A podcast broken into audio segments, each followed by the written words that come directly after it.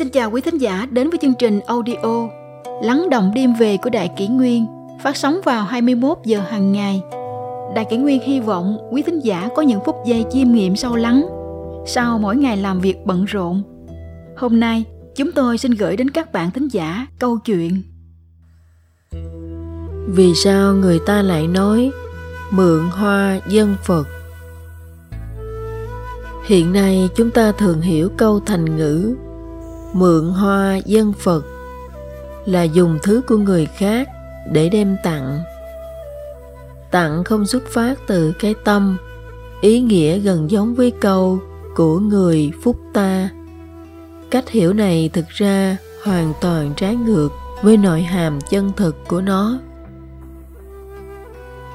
Mượn hoa dân Phật vốn có nguồn gốc từ câu thành ngữ Hán Việt tá hoa hiến Phật là một định ngữ trong Phật giáo kể lại câu chuyện mối nhân duyên đời xưa của Phật Thích Ca Mâu Ni trước khi tu thành chính quả với người vợ của Ngài.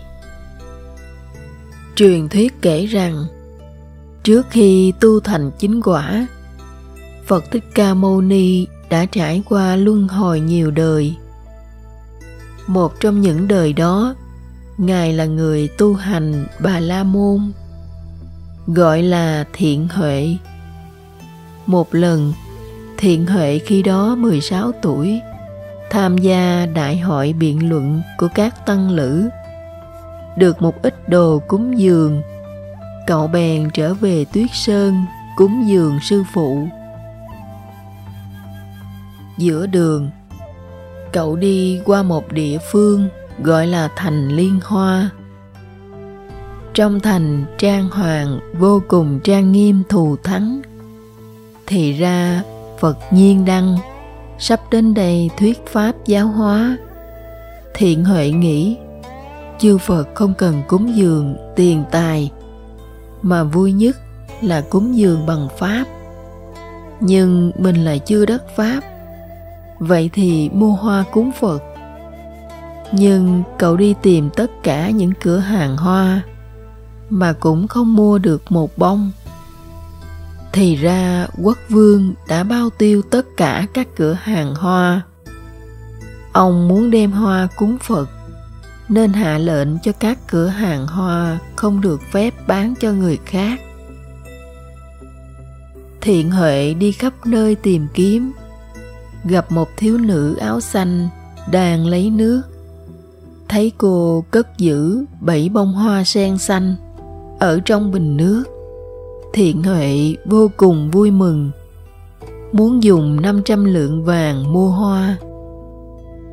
Thiếu nữ áo xanh nói, tôi muốn dùng những bông hoa này cúng dường phật đà. Thiện huệ hỏi Vậy cô có thể bán cho tôi năm bông Cô giữ hai bông được không? Thiếu nữ hỏi Anh mua hoa làm gì? Thiện Huệ đáp Tôi muốn mua hoa cúng dường Phật nhiên đăng Để cầu tương lai thành tựu Phật quả Thiếu nữ ngắm nhìn kỹ cậu, Sau đó nói tôi thấy anh phát tâm dũng mãnh, cầu pháp tinh tấn. Tương lai sẽ thành đại quả vị. Nếu anh đáp ứng với tôi rằng, trước khi anh đắc đạo, thì sẽ đời đời lấy tôi làm vợ. Sau khi đắc đạo, thì cho phép tôi xuất gia làm đệ tử của anh. Thế thì tôi sẽ tặng hoa cho anh. Thiện huệ nói, để đắc đạo tôi sẽ buông bỏ hết thảy phú quý, vinh hoa, bao gồm cả vợ con. Cô có nguyện ý không? Hơn nữa, nếu vì tình yêu của cô mà trở ngại tôi tu đạo, tội nghiệp của cô sẽ rất lớn. Nếu cô có thể phát nguyện, tương lai tuyệt đối không cản trở hết thảy việc bố thí của tôi thì tôi sẽ đáp ứng với cô. Đời sau sẽ lấy cô làm vợ. Đôi thiếu niên nam nữ này đều có tâm kiên định cầu đạo. Thế là cùng cam kết với nhau. Thiếu nữ đưa bảy bông hoa cho thiện huệ.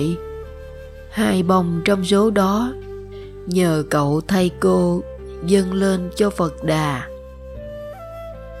khi đó, quốc vương và đại chúng đều ra khỏi thành nghênh đón phật nhiên đăng. Thiện huệ cũng nhanh chóng đến cổng thành, đem bảy bông hoa sen tung lên không về phía phật nhiên đăng. Năm bông hoa quay xuống dưới, giống như một cái lọng vàng che phía trên đỉnh đầu phật đà còn hai đóa hoa của cô thiếu nữ áo xanh kia cúng dường, cũng nở trên hai vai phật đà. Lúc đó, mặt đất ẩm ướt, còn có một rãnh nước. Để tránh làm bẩn chân phật thiện huệ cởi chiếc áo da hưu của mình ra, trải lên mặt đất, lại lấy tóc của mình trải lên. Mặt cúi trên chỗ lầy lội để phật đà dẫm lên thân thể mình đi qua. Phật nhiên đăng cảm niệm được sự thành kính từ nội tâm của thiện huệ. Thế là ngài thọ ký cho cậu và nói, vô lượng kiếp sau, con nhất định thành phật. Hiệu là thích ca mâu ni. Đây chính là nguồn gốc câu thành ngữ tá hoa hiến phật. Chữ hiến trong câu tá hoa hiến phật không chỉ có nghĩa là cúng dường, dân cúng trên bề mặt, mà còn tượng trưng cho lòng thành tín, xả thân cầu phật. Chữ hoa ở đây có nghĩa là hoa upala, hay còn gọi là ưu bát la hoa, tức là hoa sen xanh thiếu nữ áo xanh sau này trở thành vợ của phật thích ca mâu ni trước khi đắc đạo. Tức thái tử phi gia du đà la. Sau này quy y phật môn, bà trở thành tỳ kheo ni đầu tiên, chứng ngộ được quả a la hán quốc vương mua hoa cúng dường phật nhiên đăng, đương nhiên cũng là lòng chân thành. Mong muốn thông qua cúng dường phật mà thoát khỏi bể khổ trần thế, kiến lập công đức cho mình. Nhưng ông không cho phép người khác mua hoa cúng phật. Do đó, lòng thành tín của ông đối với phật là vị tư, là vì lợi ích cá nhân. Thiếu nữ áo xanh cúng dường phật là vô tư cô có thể buông bỏ độc hưởng. Nguyện ý chia sẻ công đức với người khác. Thiện huệ và thiếu nữ áo xanh cúng dường phật đều không vì cầu phúc báo, chỉ vì đắc đạo chân chính. Vì kính phật, thiện huệ thậm chí không tiếc hết thảy mọi giá. Do đó, tá hoa hiến phật mấu chốt không phải là hoa mà là cái tâm chí thành xả bỏ hết thải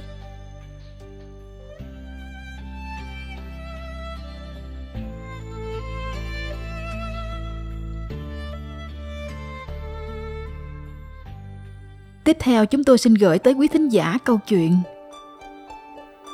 Trước Phật Pháp, mọi chúng sinh đều bình đẳng. Ai tín Phật có thể thoát khỏi bể trầm luân. Trên sân khấu cuộc đời, sinh mệnh dẫu từng bất hảo đến đâu, từng xấu xa hủ bại thế nào, thì khi ngọn đèn Phật Pháp được thắp lên trong tâm, hết thầy lại trở về thiện lương trong sáng. Trong kinh điển Phật giáo có câu chuyện kể rằng Một ngày khi chỉ thế Bồ Tát đang ngồi đả tọa trong tịnh thất Bỗng có một vị thiên nhân mang theo 12.000 tiên nữ đến ra mắt.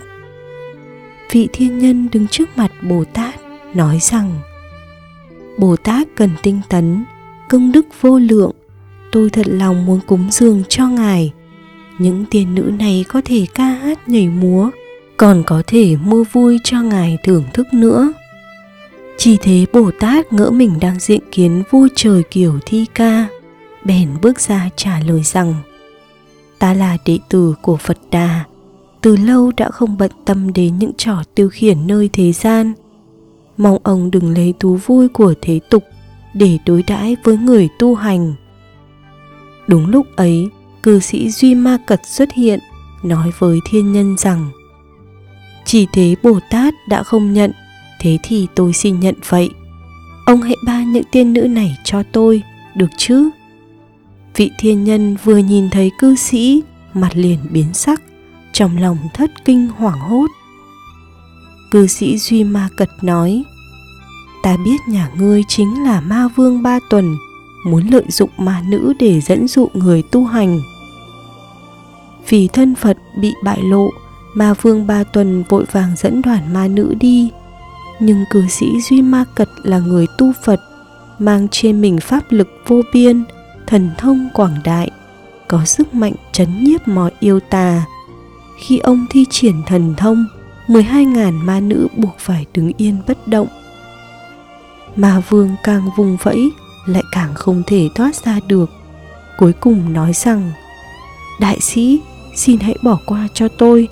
Sau này tôi không dám đến phá rối đạo tâm của người tu hành nữa. Cử sĩ duy ma cật nhìn ma vương bằng ánh mắt nghiêm khắc nếu nhà ngươi có thể thoát được thì ta sẽ để nhà ngươi đi nhưng bọn yêu nữ này ta đã cầm chắc rồi ma vương không thể biến đi được nên đành miễn cưỡng trao 12.000 ma nữ cho cư sĩ Duy Ma Cật. Phật Pháp thắp sáng ngọn đèn trong tâm, chiếu rọi hết thảy chúng sinh trong mê mờ. Lúc này, cư sĩ Duy Ma Cật thuyết Pháp cho các ma nữ, khuyên bảo họ không nên đắm chìm trong ngũ dục, năm thứ dục lạc của trần gian, mà hãy tìm về nơi hạnh phúc chân thật. Hạnh phúc ấy chính là Pháp lạc, là niềm vui được nghe Phật Pháp, được làm theo Phật Pháp, mang lại lợi ích cho tất cả chúng sinh. Chúng ma nữ nghe lời thuyết giảng, trong lòng giấy khởi niệm mong được cải tà quy chính. Nhận ra thiên quốc của thần Phật thật sự là cõi thanh tịnh mà những thú vui dục lạc trong ma giới không thể nào sánh được.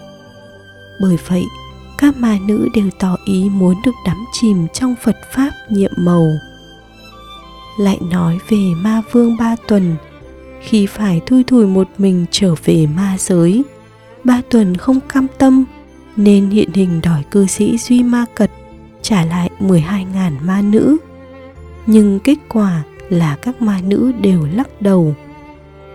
Ngài đã đem chúng tôi cho vị cư sĩ này, thì chúng tôi làm sao còn theo ngài được nữa giờ đây chúng tôi đã có phật pháp làm niềm vui rồi chúng tôi không muốn trở về để chìm đắm trong cơn mê của ngũ dục nữa kỳ diệu thay, mọi sinh mệnh dẫu đóng vai trò gì thì vẫn luôn hướng đến những điều tốt đẹp trong tâm.